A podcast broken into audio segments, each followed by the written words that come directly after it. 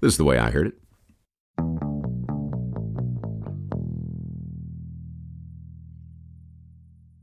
Henry Jr. did not want to get on that plane. No way. For one thing, it was tiny. For another, it was pointed in the wrong direction. And worst of all, it was piloted by his famous father. 48 hours earlier, the miserable 17 year old had been sitting in a movie theater 1,500 miles away in Texas when his dad popped up on the newsreel before the feature. Again. The major had finally done it. He cracked 1,200 miles an hour in a B 58 Hustler, smashing the existing Soviet record to pieces. The audience had actually applauded. Well, good for Dad. Henry Sr., legendary test pilot, bona fide Cold War hero. Henry Jr., miserable, friendless teenager, desperate to break free.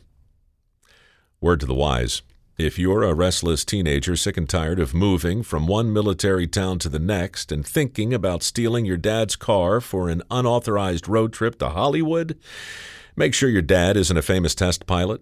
Because if he is, it's entirely possible he'll chase your ass across the desert in a private jet and fly you and your beat up old guitar back to Fort Worth in abject humiliation, which is precisely what happened to young Henry. On the return trip, things were tense in the tiny cockpit. At 10,000 feet, the major finally spoke. Well, son, you have anything to say for yourself? Junior stared blankly out the window, the very picture of teenage angst. No, sir. Do you understand how irresponsibly you've behaved? Yes, sir.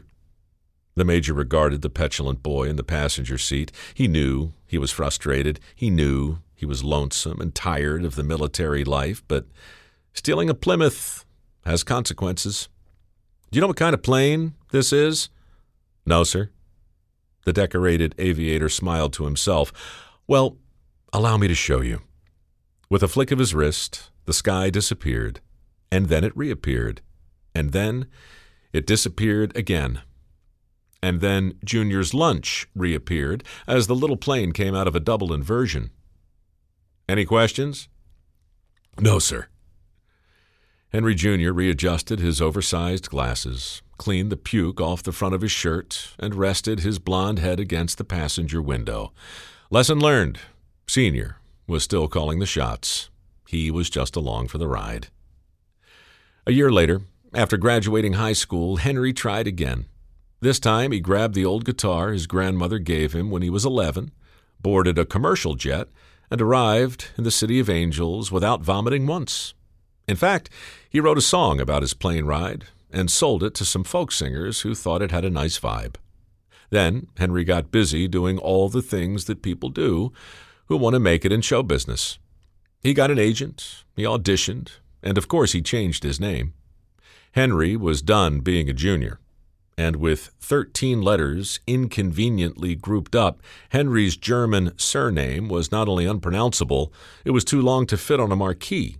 So the artist, formerly known as Henry, left his father's name behind and pulled a new name off a map of the United States, a name that he would later write felt like coming home to a place he'd never been before.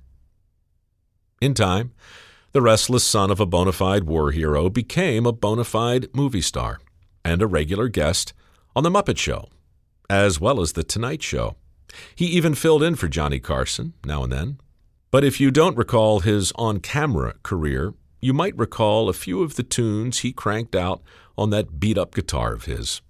Unless, of course, you were one of the critics who called his songs egregious, juvenile, monuments to sophomoric pabulum, and my personal favorite, music so unapologetically sentimental and dopey it makes the Muppets with whom he associates seem positively urbane by comparison. Happily, the son of the famous test pilot didn't much care about the opinion of critics, and neither did America. That sappy little number he wrote about his airplane ride, for instance, the one he sold to Peter, Paul, and Mary, that went all the way to the top of the charts, as did his unabashed musical love letters to all the places in America he'd yearned to escape to while living in the shadow of his father. But if Junior was really trying to escape the ghost of his old man, he chose a strange hobby aviation. The more money he made, and he made plenty, the more he poured into experimental aircraft, and the more hours he spent high above the spinning earth. There, the man whose voice had become a solace finally found solace for himself. In the trails of the stratus clouds, he didn't have to be that alter ego who fans adored and critics derided. He could just be Henry Jr., exploring the landscape of his father's house.